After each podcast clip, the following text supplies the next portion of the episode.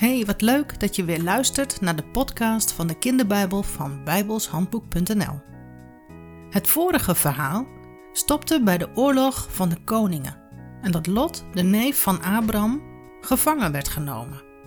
Hoe dat gebeurde en hoe dat afliep, hoor je vandaag. Het was oorlog tussen een groep van vijf koningen en een groep van vier koningen, allemaal in het gebied waar Lot woonde. En waarom was er oorlog? Omdat ze allemaal op zoek waren naar rijkdom. De legers van de vier koningen die waren veel sterker. En daarom moesten de vijf koningen met hun soldaten vluchten. De legers van de koning van Sodom en de koning van Gomorra vluchten ook. Maar veel van hun soldaten vielen in een leem- of kleiput. De grond van zo'n put is heel zacht omdat daar water omhoog borrelt.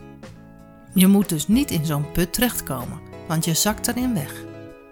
Er waren veel van dat soort putten en heel veel soldaten hebben dat dus niet overleefd. De legers van de andere drie koningen die zijn gevlucht naar de bergen. De koningen die de oorlog hadden gewonnen, de groep van vier dus, die plunderden de stad Sodom en de stad Gomorra en ze namen al het vee en al het voedsel mee. Dat was precies op de plek waar ook Lot woonde. Veel vluchtende soldaten werden gedood en Lot werd gevangen genomen. En ze namen hem en ook heel veel andere mensen mee. Het lukte een van de mannen van Sodom, de stad waar Lot dus woonde, om te vluchten. En hij rende naar Abram om hem te vertellen dat de koningen van Sodom en Gomorra waren verslagen en dat de legers van de vier koningen alle mensen uit de steden hadden meegenomen. Abraham schrok. Hebben ze alle inwoners weggevoerd? De boodschapper knikte. Ook uw neef Lot. Oh, Lot, mijn broeder, dacht Abraham. En meteen wist hij wat hij moest doen. Hij moest helpen. Hij riep zijn 318 knechten bij zich en gaf ze wapens. Met deze 318 mannen achtervolgde hij de koningen. Diezelfde nacht nog gingen ze op pad en ze gingen rondom het kamp van de vier koningen staan. Ze omsingelden het kamp. S'morgens vroeg vielen ze aan en de soldaten van de vier koningen die werden bang. Zo bang dat ze alle spullen en alle gevangenen achterlieten en heel hard wegrenden. Op de vlucht. Dat betekende dat Abraham dus had gewonnen. Gelukkig. Hij bracht de bevrijde mensen en al hun spullen en het vee weer mee terug. En ook Lot liep mee in die grote groep met mensen. Gelukkig maar. Toen Abraham met al die geredde mensen terugkwam, kwam de koning van Sodom hem tegemoet. De koning straalde van geluk, zo blij was hij dat Abraham had gewonnen. Maar voordat de koning van Sodom bij Abraham in de buurt was, kwam er eerst een andere koning, vanaf de andere kant aan. Hij kwam vanuit de bergen, vanuit het oosten.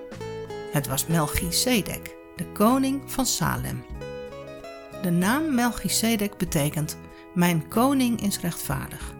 En de naam van de stad waar hij vandaan kwam, Salem, betekent vrede. Hij was de priester van de Allerhoogste God, de God van Abraham. En in zijn handen droeg hij brood en wijn. Deze koning van vrede en gerechtigheid bracht Abraham en zijn vermoeide mensen eten en drinken. Deze koning was anders dan alle andere koningen die Abraham kende. Alle andere koningen wilden alleen maar macht en rijkdom voor zichzelf.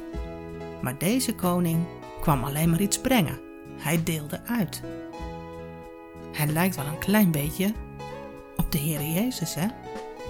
In het Nieuwe Testament wordt de Heer Jezus ook vergeleken met Melchizedek.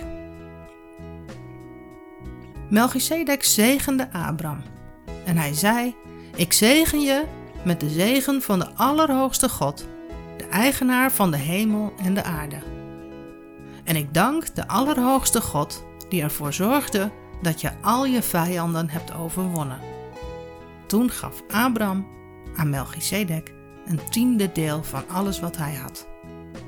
Hij had wel door dat Melchizedek echt heel bijzonder was.